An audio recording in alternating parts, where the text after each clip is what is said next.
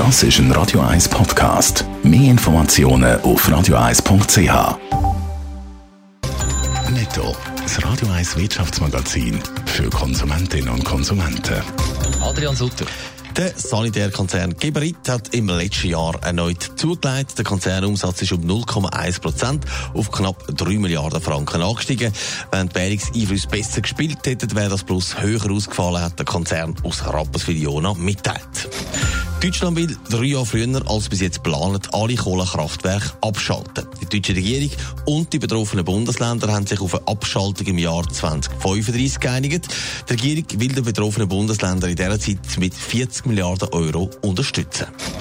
In Argentinien ist Geld immer weniger wert. Im letzten Jahr haben sich die Preise für Waren und Dienstleistungen um über fünfzig Prozent erhöht.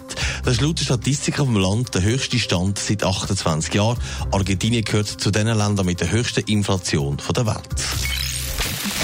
Der Handelsstreit zwischen den beiden Weltmächten U S A und China hat immer wieder einmal die Börse zittern lassen und man hat sich bekämpft mit Steuern, die immer wieder angepasst und erhöht worden sind.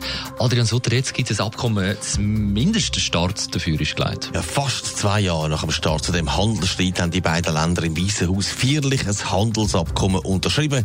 Es ist auf bestimmte Themen begrenzt und gilt als Teilabkommen. Es sei ein Schritt gewesen, der noch nie jemand mit China gemacht hätte, und es bringe eine Zukunft mit fairem Handel, hat Donald Trump betont. Today we take a momentous step, one that has never been taken before with China, toward a future of fair and reciprocal trade as we sign phase one of the historic trade deal between the United States and China. Es sei jetzt Phase eins vom Handelsabkommen unterschrieben und das sei schon historisch, hat Donald Trump gemeint. Sind Chinesen auch so euphorisch? Gut, so toll wie Donald Trump findet natürlich niemand das Abkommen, das ist fast nicht möglich, aber doch, auch die Chinesen, die freuen sich, dass man auf dem Weg zu einer freundlichen Zukunft ist. Was genau für Punkte in dem Abkommen stehen, das hat eigentlich niemand verkünden. Es soll aber zumindest einmal die Regel sein, dass es keine neue Strafzölle mehr gibt. Netto, das Radio eins Wirtschaftsmagazin für Konsumentinnen und Konsumenten.